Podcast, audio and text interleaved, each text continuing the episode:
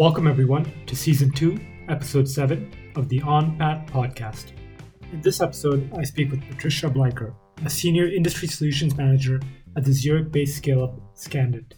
I had the chance to work with Patricia in her earlier role at Open Systems and was always intrigued by how intentional she's been with her career choices.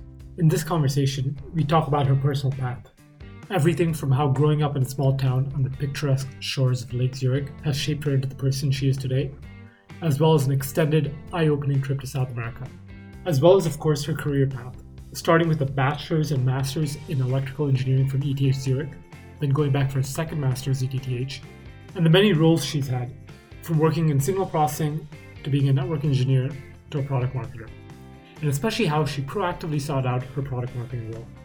I hope you enjoyed this conversation, and as always, thank you for listening.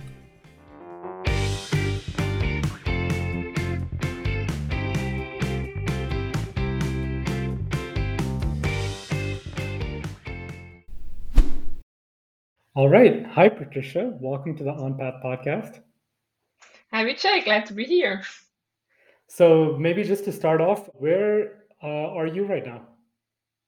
I'm in the in the upper floor, uh, uh right beyond the roof, um, in Zurich, Adliswil, just really um, right at the border to Zurich, yeah. and it's actually not so far away from where I grew up. Right, uh, we really right apart on the other side of the hill, so to say.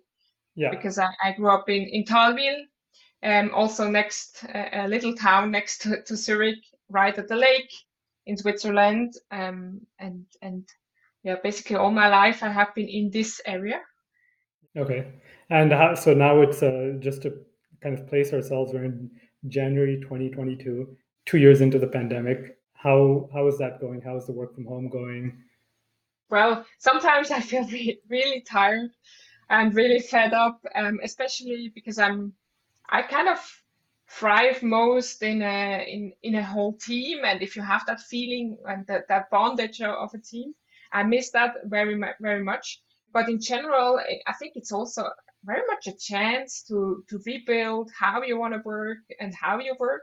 And with um, working from home so long now, sometimes longer periods where we really had to work from home, and sometimes um, a bit um, a relief in, in the sense that we could go one or two days to the office again. But I, actually like to take the chance and, and rethink how I want to work. And sometimes it's um, also really cool to have uh, much more time for personal stuff like sports, also to see more people in the area, in the neighborhood, mm-hmm. and to connect with those and not only at work right um, with randomly random other people you normally don't have time to connect that often or to go for a walk or to talk about really other stuff gardening anything yeah. you like um, and the other thing is um, which i took advantage of for sure is um, my family has a house in the mountains the first lockdown we we spent uh, together with my boyfriend we spent there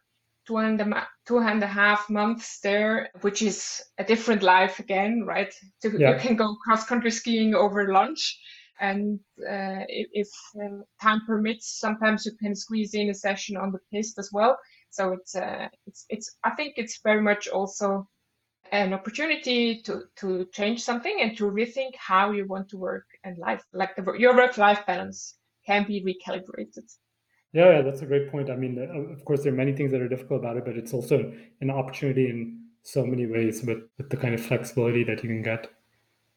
Exactly. Yeah, and also when I think back, we were you're connected on one side very much to people you physically see, like to the people in your office, but especially if you work in a global company, it's also a chance that you get better connected with people from all around the world such that you feel the same way as a team with people from from um, the Americas or from Asia, um, who you don't see normally in the office if you're just in, in Europe or in Zurich, in my case. Yeah, when we're all on a video call, then we're all on the same level, as opposed to two years back when it would be that one person who we would forget to dial in and they would be on a bad connection and then they just couldn't say anything or participate in the meeting. Now we we're all we're all on the same level same opportunity for everyone. Yeah. Yeah, exactly. Cool. So you actually you just started to mention it, but I would I would love to dig into a little bit um, about where you grew up and especially how you think that's that's impacted who you are as a person now. yeah, I mentioned it several times. I'm really uh, actually I'm a small town girl, especially in an international comparison, right? For from for that time, Thalwil with around sixteen thousand people living there was quite big for for my understanding, right? That was all I, I knew. Um, I said it's it's next to Zurich. Um, it's uh, right at the border uh, at the Lake of Zurich. Beautiful, beautiful area to grow up actually, and very very safe and secure. So uh, I could always uh, spend the whole afternoon in the, the forest near there or at the lake. So so I still remember that freedom that I realized the first time when I was outside of of Switzerland, especially, um, how precious that that freedom was to grow up in, in such an area uh, yeah. and, and, such such a safe place. Uh, I think that's for sure something that yeah shaped me a bit. That I'm not really anxious, and mm-hmm. uh, I just take. I feel an inner safety and security, maybe because of that, because I never had a bad experience when yeah. I grew up and, and in that time that uh, shapes you. And the other thing I'm, I would say that shaped me a lot was um, that uh, I, I was growing up in a family with, a, I have an older sister, a younger brother, and both my parents were always there for us. So, so it was very much something that I always had to, um, to t- go into contact with people. And everybody of us is is very very different. Yeah. So um we were always I, I still remember friends when they visited us over lunch or something. It was always said ah you're really loud family. Everybody uh, tries to um, to tell their story from from school or whatever so yeah. it was always a bit of a i was always very aware of that I I'm one person in a whole universe of people, and and that it's important that I take my place, but it's also important that I leave space for others, and yeah, that that it's kind of a, a balance of of taking and giving, uh, in the sense of and, and that's really important. Communication is really important. That that was yeah basically the second thing, especially within communication, within a, a, family that is so active like mine, you learn that you have sometimes to to really fight for your space to tell your story, and yeah. and sometimes um, you you start thinking about how you tell a story quite quite early because you want to keep your space to tell whatever you want to tell in uh, hindsight, really, yeah. I think is one of the the learnings I have from from my family and from my time when I grew up. Especially that that inner peace and that the freedom I think comes from from this from my childhood, how I grew up, and especially from the place. I, I still remember that I thought everything changes when I went to high school in Zurich. I mean, it opened up my world quite a lot, right? From 16,000 people to more than 1 million in a city. Zurich is still small if you compare it to, to bigger cities around the world. But for me, that was already, I got lost, I think in my second week.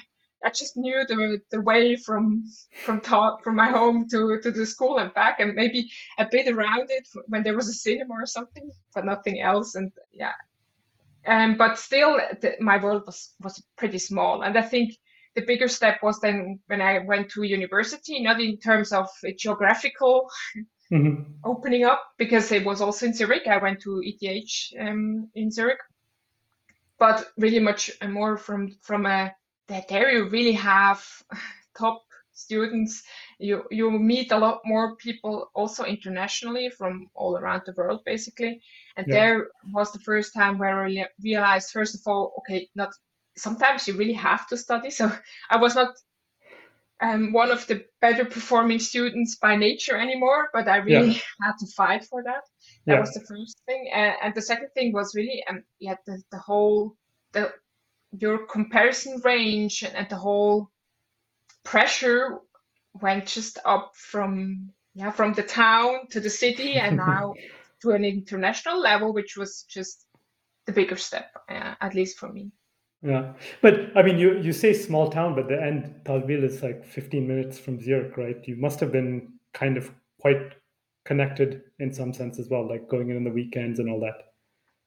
Yes, um, for sure you knew it, but basically you knew everything a tourist knows. You you knew the Bahnhofstrasse and all the shops there, and you basically always went to the event places where the cinema is, where I don't know some something at the lake. But I didn't know Zurich the way I know it now, and I I got to know it uh, when I studied there, especially because it's just yeah, and and, and so suddenly you realize that Zurich is small as well, right, compared to other other cities. That that yeah. was maybe the realization of that was that opened up my world. Yeah.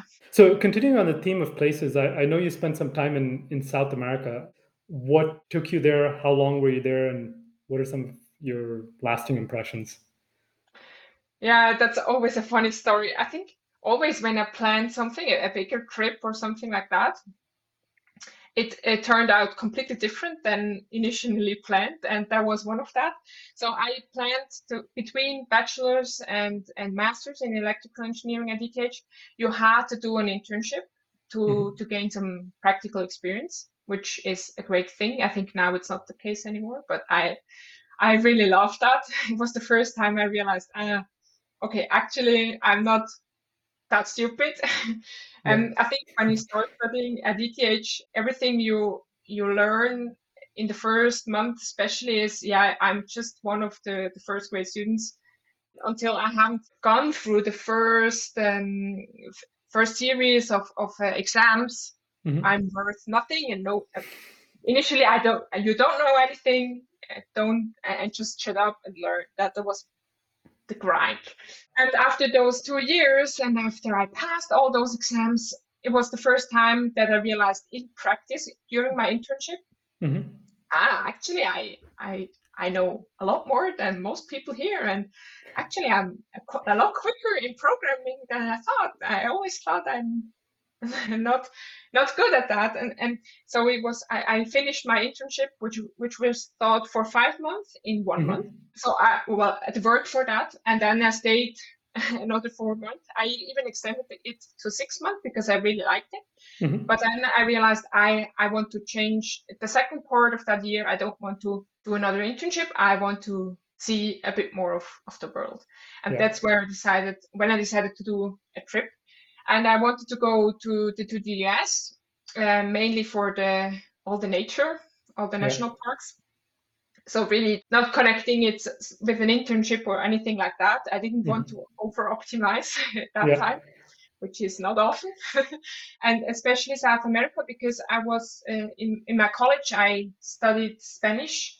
Mm-hmm. And I mm-hmm. spoke quite often with friends, but I lost that during my first two years at university because okay. there was just no occasion to practice that anymore. So I wanted to go to South America as well. And I planned that to do that with my boyfriend there, and it uh, it resulted in that I just split up before during my internship. I think I did a big step and big transformation also how I realized how the world is and everything. And I, I lost my him somewhere on that way, and yeah. it turned out that um, yeah we um, we we thought it's not a good idea to go on trip together where you're always together, right? Although we booked a lot of the of the trip already together and everything. Yeah, it was kind of a last minute change. So that, okay. that's how it started. And then um, I started the first, or I, I could uh, convince one of my colleague friends from from uh, volleyball to join me for the first three weeks, I think, in the US, just for the national parks, because yeah. I thought about uh, it's going to be quite lonely if you're in your car. I mean, traveling in the US is usually you you have your car and you go, uh, you do your trip basically with your car and that's it. And, and that would be quite lonely alone in that car all day. So I asked her and she she joined me for the first three weeks. That was great because I could start the travels with somebody, with mm-hmm. a buddy. And then she flew home from, it was in Denver when we ended up. She flew okay. home from there and I uh, flew over to Costa Rica to do again, to just do a fresh up in a, a course for, for my Spanish. I, I, but I, it was quite fast. So, so I really liked uh, Costa Rica, especially also the landscape and, and all, all the nature around. But the, the school itself, there were mainly uh, Americans and German and Swiss people there. Okay. So it was very much not for what I applied for. And since I traveled before around Costa Rica before I went to the school, it was also a bit like, is it really worth to take mm-hmm. too many classes again? And since I could practice Spanish pretty nicely already. And it was also where I had my first basically crisis because traveling alone is not as you would imagine. you you I, I still remember ending up in a in a hotel room. It was by that um, in the beginning, especially in the beginning, I, I was booking or trying to get to hotels, and mm-hmm. there everybody was either families or couples, mm-hmm. and it was me, and I was ending up talking to the the bartender there and trying to find somebody to connect, and it's just um, by accident that I realized, ah, okay, actually you have to go to the traveler places. You have to go uh, to the youth hotels or whatever you, you can find mm-hmm. to, to find people. Yeah. Um, who are also traveling low. And it's, yeah, I think it, it was the first time that I realized it's now you who designs your trip. It's now you who sets the goal for your trip. Yeah. And it's you who decides if you like it or not. And that was, yeah, I think for a long, with, the, with those long school periods where always somebody says, you have to learn for that exam and this is the goal and, and that's the next step. Yeah, I was a bit overwhelmed by, mm-hmm. by the freedom I had. Also, I think the sad times, they were really good to then find my way through and, and, and find out how how you travel the way you like. And on my path there, and I then realized I think that was not initially planned, but I, I realized I want to to go to a less touristic place because Costa Rica is still very crowded. So I then flew to uh, no, actually I sailed over oh, wow. San Blas Island to um, to Colombia and traveled oh, wait, but you have to you have to tell us about the sailing. How did that happen? Actually, not so. It, it's a yeah. It was really by accident again. But if you're on the Pacific coast in Costa Rica, there are many many um, sailing agencies and so on where you okay. can go for a five to ten days trip over to San Blas Island because they're really very beautiful and very touristic again and mm-hmm. famous to be yeah. beautiful um, over the San Blas Islands um, off Panama, then to to Costa Rica, uh, to Colombia, or the other way around. It's it's towards both sides. Yeah. But um, that was more than when when I was there at the Pacific coast. I realized that actually that's a lot better than to fly, and I would end up in in Cartagena or Santa Marta, so at the at the very north of Colombia, mm-hmm. which is also a good place to start travels it's usually also for for your body not not so easy because it's the height is quite significant. So I think mm-hmm. you're on more than 1,800 meters, and a lot of people have also issues then to acclimatize and to to the height. So that was another thing, and I, I love heights. From in Switzerland, you have to, I think, but I was absolutely not in the mood. Um, uh, or I, I was addicted a bit to the sea then and to the tropical feeling. so I decided to, to take that way. Yeah. Very nice. How long were you in Colombia in, in total? In Colombia was more than I think around one and a half months. Okay. Not enough to explore the country at all. I always said I have to go back. I think that's always if you visit the place and if you after some some weeks you just start to get the feeling of people there and it's it's a it's also really funny if I look back how much faster I could connect to people how how much more interesting it got how much more touching also the relationships got when I when I was I think you need some time mm-hmm. to adjust and tune in to this culture and and how people are there and yeah. and in in hindsight, I would maybe rather visit only one country or yeah. area, but have more time because the quality of, of a trip gets better and better. Yeah, that's a great point. Yeah, when traveling, there's there's always quite a bit of overhead when you're just shifting places, right? And you lose a lot uh, of time in that that isn't really the best part of the trip, right? Like going to the airport or you know packing, unpacking, and things like that. So yeah, especially the packing and unpacking. I think after the first few weeks, I already realized I packed too, too much. that that's always what you. I think that's a, a big learning. Yeah. Yeah. Cool. I want to talk a little bit about actually the circumstances, like uh, and the time before you went on the trip. So uh, it it struck me quite interesting what you like how you explained your time at university. It's, it's, a top school. It's very intense, and also the the way you talked about your internship and you found it very practical. You know, now you're many years into your career. Looking back, do you think it would have been more useful to have had more internships? And in general, do you think moving forward, higher education should be more about practical yeah, good question. I don't know if it's if really that university should teach you about practical things. And to be fair, we had a lot. Um, I mean, ETH the first two years is a lot of theory, yes, but we always had kind of practical courses there as well. Usually very outdated. Yeah. So I still remember that we have. I think it was something around signal a digital technology. It was called, it was around digital circuits and so on. I think it was a, a practical course around doing a melody um, just with with with flip flop and other circuits in between. So you had to design the circuit that in the end you could produce a melody. Mm-hmm. And we had to store that on a floppy disk. I still remember that. I mean, just that you know, I, I think it was 2009 or 2010. So yeah. definitely not the floppy disk time anymore. So yeah, it was always a bit this contrast of now you get top notch education and latest research knowledge, yeah. basically. And on the other side, very outdated uh, I think the curriculum and the the way how how you got that knowledge was mm-hmm. just simply outdated. That's also where this this whole the insecurity came from for many students. They they tried a bit to keep you keep you small in the mm-hmm. beginning.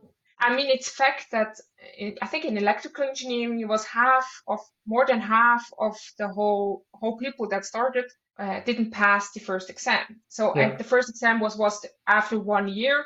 So it was they always wanted to make sure that everybody knows that they have to keep learning and, and start learning as early as possible because it's going to be tough. That that was basically the message. And and if you're not, I did a, a my high school in in languages, as I said, I had mm. Latin and Spanish, and um, I was very interested in in sports and music and the artistic subjects mm. as well. But of course, I was always also interested in in the whole mathematical, analytical, and engineering stuff.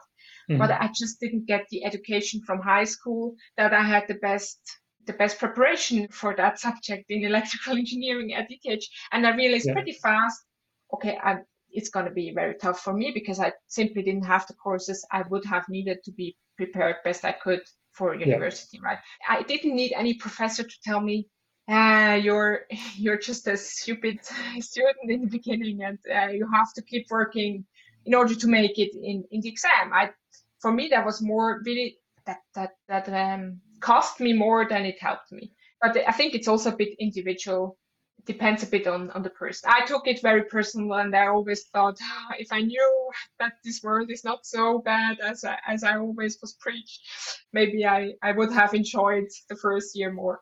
After the first exam, so the first year, I realized, okay, I can do it. I survived. Mm-hmm. I passed the exam um, as one of, I think in our year, it was even only 40%.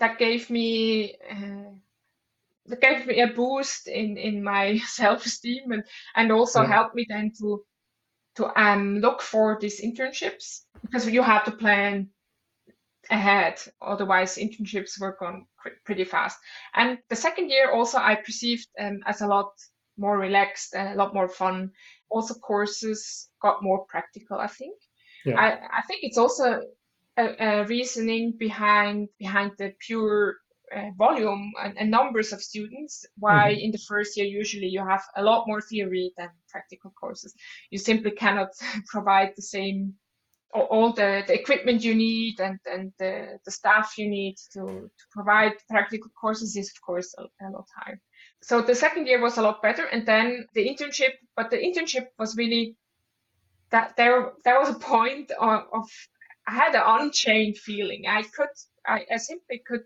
I realized how big the world is and how how big of a footprint I I can make if if I want, um, and that there there are no I, I saw these borders vanish. That was my my my own borders in my mind, and I could see them break free, or I could break free for them. And I and the, the internship I did in was at Swisscom in the quality assurance team, testing of, of the whole, it was at, at the TV section. So a lot of signal processing again in terms of uh, audio and video signal processing. We, we tried to, yeah, to analyze the quality we need on a network to have decent audio and video quality there.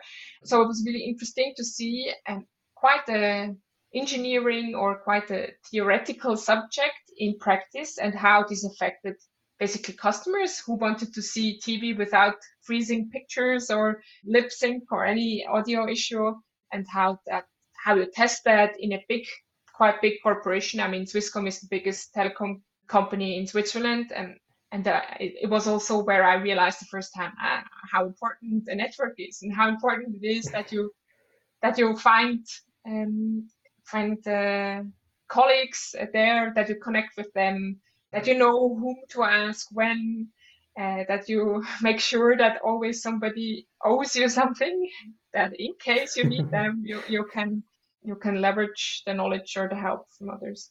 So um and and I think that was the first time where I in, um, realized that emotional capabilities or or social components uh, and, and, skills of, of, a human being how important that is in mm-hmm. practice yeah. because that's what you don't learn in in uh, at university or just very limited yeah. usually everything is reduced to theoretical skills and, and i mean we, we did programming I, I still remember it c++ with a pen and paper yeah and so an internship was required, but you still had to get your internship somehow, right? So how did you how did you land that internship at Swisscom? Uh, that that's also a funny story. I have no honestly, I have no idea how. I just know that I applied for many different uh, internships, usually with the consulting companies like Accenture and so on. Um, you could apply for getting just the, their standard internship for three yeah. months, I think it was. Okay. I, I, applied for one of that, those as well, and I still remember they had a whole assessment day.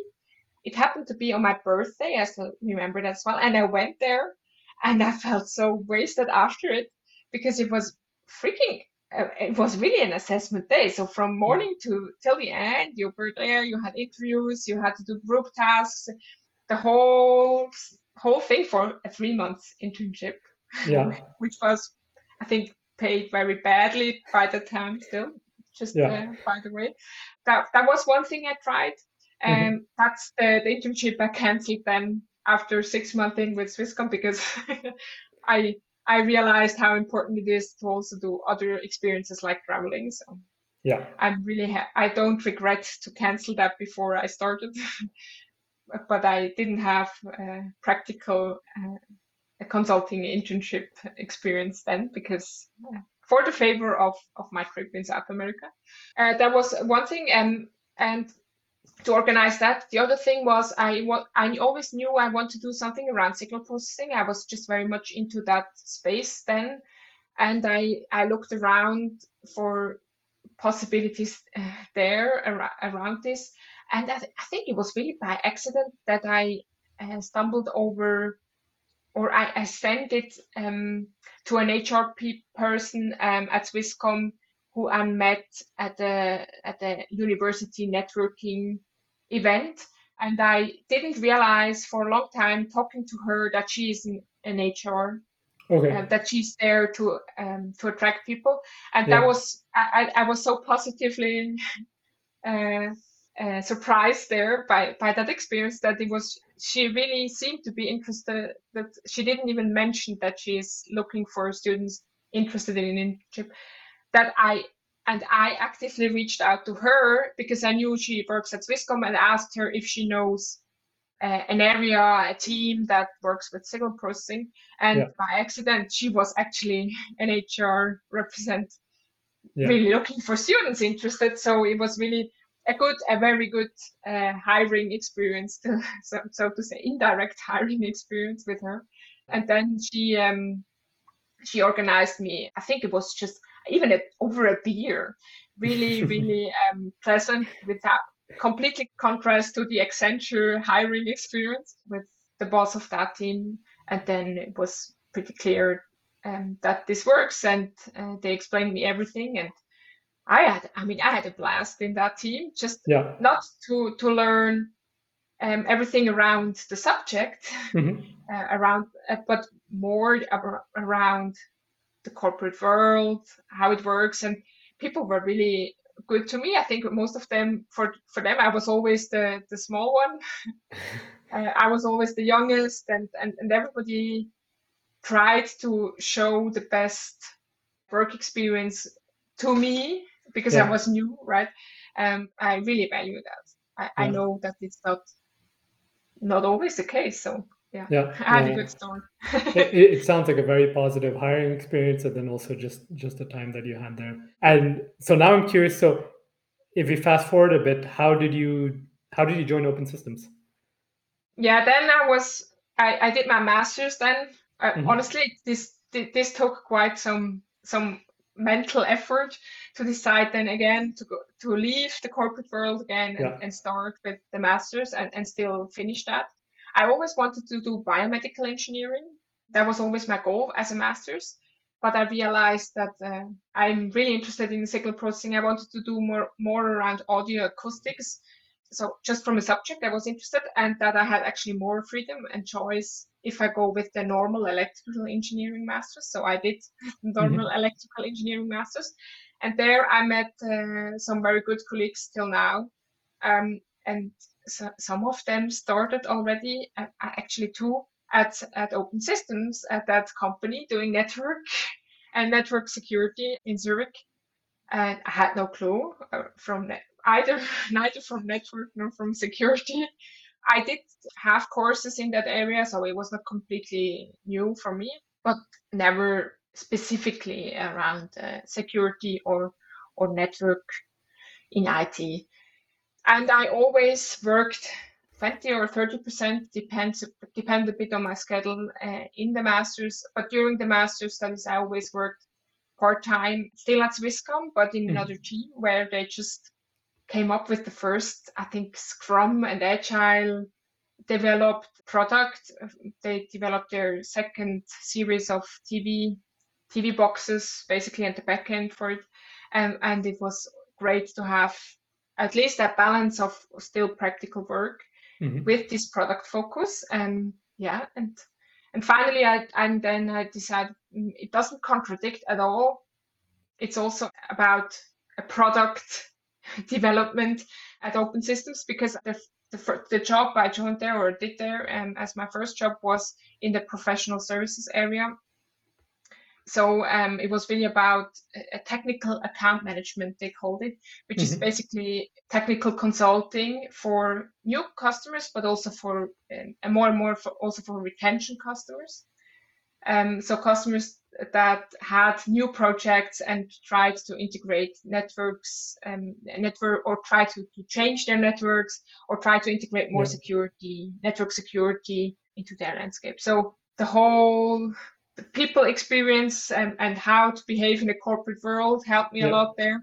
And also the whole uh, knowledge around uh, signal processing in the sense of how do i apply or it's, it was not really coding it was more configuring and how do i tune a software that it makes what i want was Mhm. also matching very much what i did during my master's so yeah and so when you in that first role how how many weeks in a month or how many months in a year were you on the road traveling visiting customers in the beginning not so much because it was uh, more more um, mainly for uh, swiss com- based companies or i Mhm. was traveling but more in the area of zurich and then more and more i took over responsibility for international companies then i was traveling quite a lot it was usually like two weeks maybe per quarter where mm-hmm. I was really overseas with the jet lag and everything.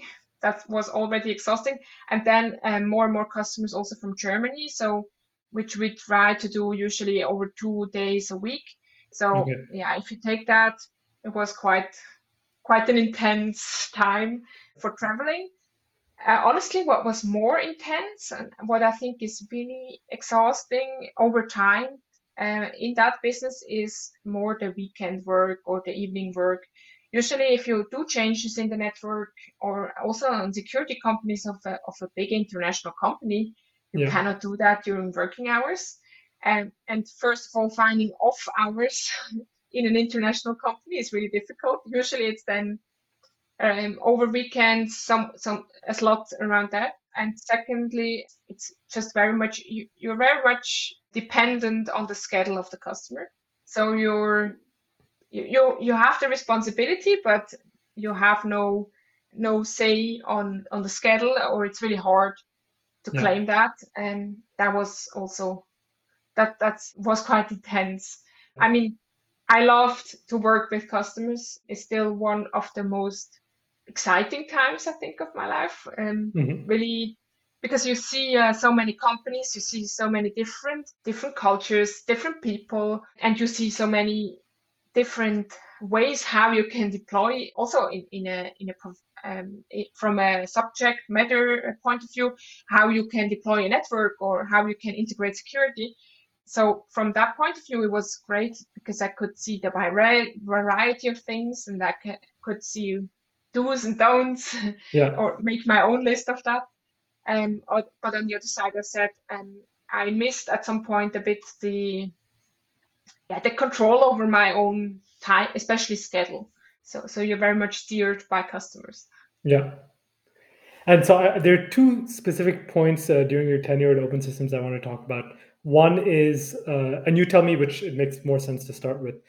One is how you made your transition into product marketing. And the second is at some point after having done a bachelor's and a master's at ETH, you decided you wanted to go back and do another master's. It's actually good because they the, the two of them they go together. It was very much so, so first of all, after I think it was nearly four years, mm-hmm. even after three years in this professional services um, role, I already felt that I'm yeah, I, I love to have my own control, uh, the control over my own tasks and schedule. Mm-hmm. I'm very much uh, a person who, li- who likes to, to be self-responsible and yeah. uh, and have that control. I realized this is something I need to change at some point. Otherwise, I'm gonna be, I, I I'm not gonna be okay anymore. That was the first thing, and and uh, and I was always very much in contact with one guy that was also in that uh, professional service area and he, he then transitioned into a product manager role. And we usually did uh, go for a run together. So i knew him mainly from a from his private side but of course we always talked about also about roles and and things that that happened at open systems. And then um, over many runs mm-hmm. we had at some point the idea that we, we are missing a bit the, the, the bridge between technical know-how and knowledge and, and marketing or specifically when we talked about presentations or the, the impact you can have as this professional services engineer mm-hmm. at the customer because you're in close contact with customers right to do upsells um, and, and or cross sells so yeah. um, that you're actually a technical you're not only a technical consultant, but you're also technical sales if you act in the interest of the company, right? Yeah. And I very much love to do decks around the explanation, the detailed or technical explanations um, of of features and why it would make sense for them to to implement the feature or to to go for for a, a certain product and so on. So I, I really love the translation from deep technical knowledge to mm-hmm. to a more um, customer friendly and, and customer centric narrative and that yeah. explained why this would make sense for them right and uh, we talked about that and then um, at some point he said this colleague said you know what um, i think this is called product marketing because it was um, beginning of 2018, and to be honest, in in Europe, product marketing was not very well known yet. At least you could not find it in job ads by that time. It was usually product manager, something uh, uh, something around that in the product organization. Yeah, we talked maybe for half a year. We talked around that, and at some point, he was quite senior and long longer in the company than I was. Mm-hmm. But uh, together we launched then the product marketing department, and we built that um, fr- from scratch, basically at Open Systems. And this was also the the precondition, maybe to come to your second point. Um, I said for myself that I need an, a different role, a more internal role, to be able to study. Mm-hmm. I always wanted to gain more knowledge, especially in the technical marketing field, because I'm an engineer by training. I have nothing I haven't haven't learned anything around marketing uh, yeah. from from a theoretical point of view or at, at university or so. And there, it was also difficult to. I mean, there was nobody teaching you how you do product marketing. Nobody could tell us how to build up. So that was another resource uh, both of us wanted to leverage that I could take courses in technical marketing um, maybe even a bit more around skills based focus around building teams, how to to find uh, your job or how to define your role within the whole product marketing uh, product organization not only product marketing and all that stuff. So so that was one part i wanted to cover with with studies. The other part was also that we had i think it was kind of an entrepreneurial not an entrepreneurial but an entrepreneurial approach that we took because it, it was clearly coming from us the idea of having a new department doing mm-hmm. product marketing and, and what we do. So all everything around that because then you need a business case you need to define what you do. You you need to know a bit what impact you can do on the financial side all that stuff.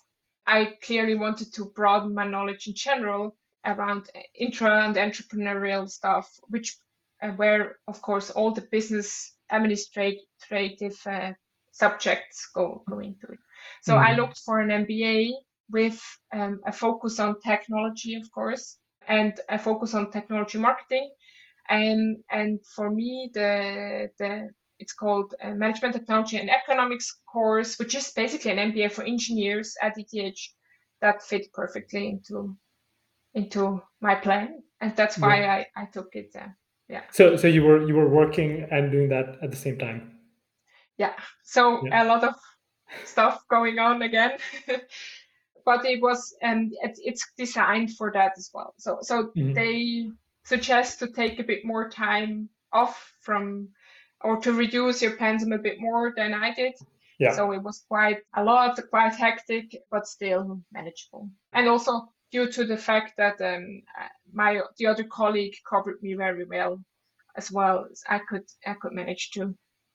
And and so in general, of course, now like you know, we we constantly have to learn, we constantly have to develop. What are some of the resources you turn to? Is it is it other professionals in the field? Is it free online resources? Is it courses? A bit of everything. I think in the in the end you have to find your mix. Um, mm-hmm. That that uh, and and it depends a bit also on what you want to do. If it's really uh, very specific knowledge you you have to gain, usually then I turn to uh, free online stuff and also sometimes courses. Usually I don't take courses um, where I don't have any recommendation for or in my network or yeah. anybody who did it and I, and I, I, simply i'm constantly asking my network around stuff about their opinion if i know they have done it already or something like that yeah. so if it's really about specific knowledge i think what the internet has to offer is amazing you find yeah. a lot of stuff very quickly and and there are some com- well-known sources where you'll find um, better stuff especially communities as well around mm-hmm. the subject matter you you want to learn more if it's yeah. around um, but i think in, in general you you should not underestimate um, the importance of generic uh, generic knowledge you want to gain generic skills you want to build or or, or improve um, mm-hmm. and there um, I think coach is something extremely helpful. I had the pleasure to have coach during my studies. It was a program also of that uh, MTech study, um, and uh, um, she helped me a lot during very troubled times as well, and not only professionally but also personally, and also how to approach certain things in general and how to find the way you want to work, you want to search for a new job, you want to search for knowledge even, um, just to find to find the way that that fits best the purpose you want and yeah. uh, your style. And I think that's extremely powerful and helpful. And it just changes everything you do as a whole. So um, I can only recommend that you that you more not not over the whole time. I mean, mm-hmm. I haven't been in contact with her more than a year now, and I recently remembered ah, I have to to check if I, if we can have a session around that. But just and it doesn't have the same person or to to be the same person all the time. But yeah, I think that generic education helps a lot, and the generic exchange with mm-hmm. with somebody else who has maybe a different opinion about you or sees different angles that yeah. helps a lot and i'm a big fan of podcasts as well because simply because i think over um, audio you you process stuff differently again mm-hmm. especially mm-hmm. if you do something in the meantime like usually i i clean my house when i listen to it so i or or i walk i take a walk or something like that um and i realized that um for certain things especially when it gets a bit more philosophical or where it's more around people and more around emotional pieces of work or mm-hmm. how to to go through troublesome times how to organize uh, your team how to overcome i don't know an argument something like that. Yeah. Then it helps a lot. For, for me that that's a, a, very good resource and and there are some amazing really good really really good podcasts. Even sometimes very specific sometimes very broad but all of that can help. Yeah. Nice and so now I'd like to come to where you are right now. Seven, eight months ago, you joined a new organization and took on a new role. So tell us a bit about that.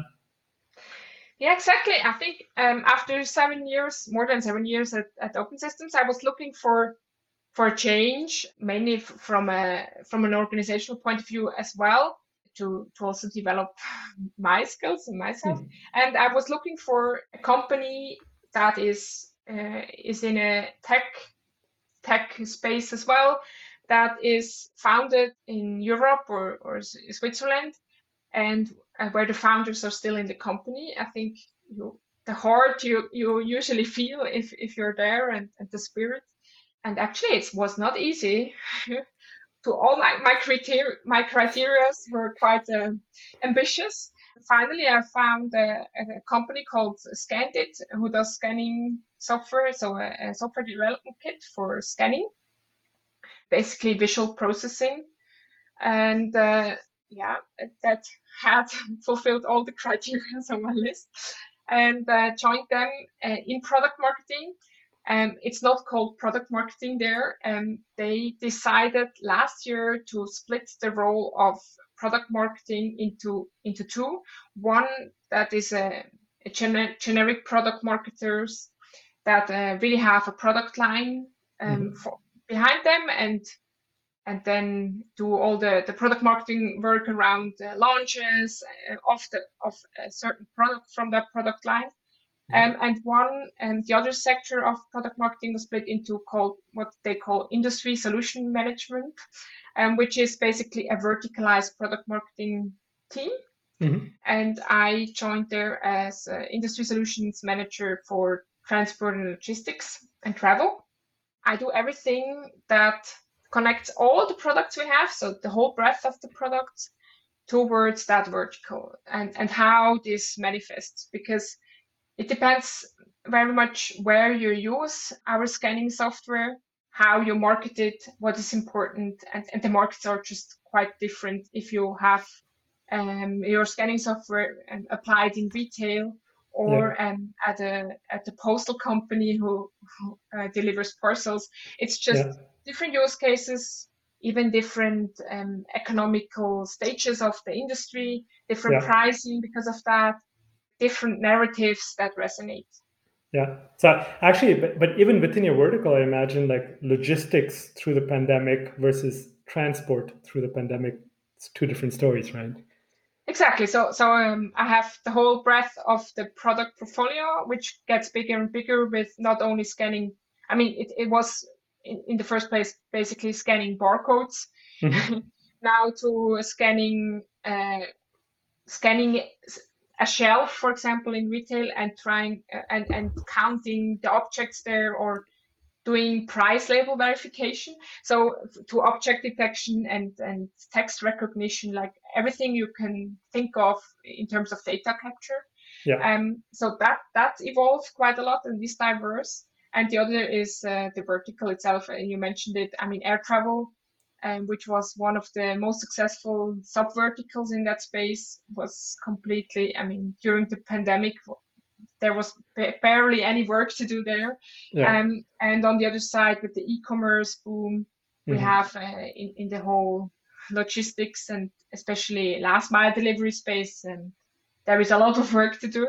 Yeah. Um, and now it's it's my task as well to figure out where we want to place our bets mm-hmm. and yeah. invest most of our time. Nice. So I want to wrap up by asking a, a final question on actually i want to ask for your advice but not generic advice because i think advice it's so much depends on context so actually i want to ask what would be the advice you would have for yourself at the start of your career yeah there are several things you can say but if it's only one advice um, i could give it was clearly it's gonna be all right and it's gonna be balanced because i think the most important thing you can reach, or for me, the most important thing I, I always thought I want to reach is balance. Somehow that that I feel very where I want to be and somehow balanced, not only like work life but also in, in general, where where I am, what I do. Is it um, tasks that I like versus tasks that I don't like? Everything is should be somehow in balance. My advice would be sometimes you feel you might feel balanced and trust your feeling then because after maybe it's it's then a longer term it always depends on the timeline you give yourself uh, to rate if you have been in balance or not if you if over time this has um, this has really given you what you wanted from it or whatever if, if it has paid off or not any investment all all those things always depend on the timeline you measure it. So if it's only for three months or only for or then for for seven years, and and in the end you want to say I was in balance. And I think uh, my advice would really be trust your free, your gut feeling in terms of if you if you think you're in balance or you should act depending on on what it is because in hindsight it will turn out that that uh, your gut feeling has been pretty damn right. So don't worry too much about that. yeah, yeah. Patricia, thank you so much for joining. We talked about doing this, I think, more than six months ago, so I'm glad we uh, we finally got around to it. Thank you so much. Thank you for having me.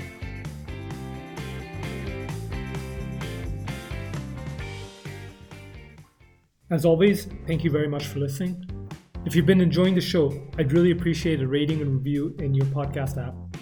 Thank you and see you next time.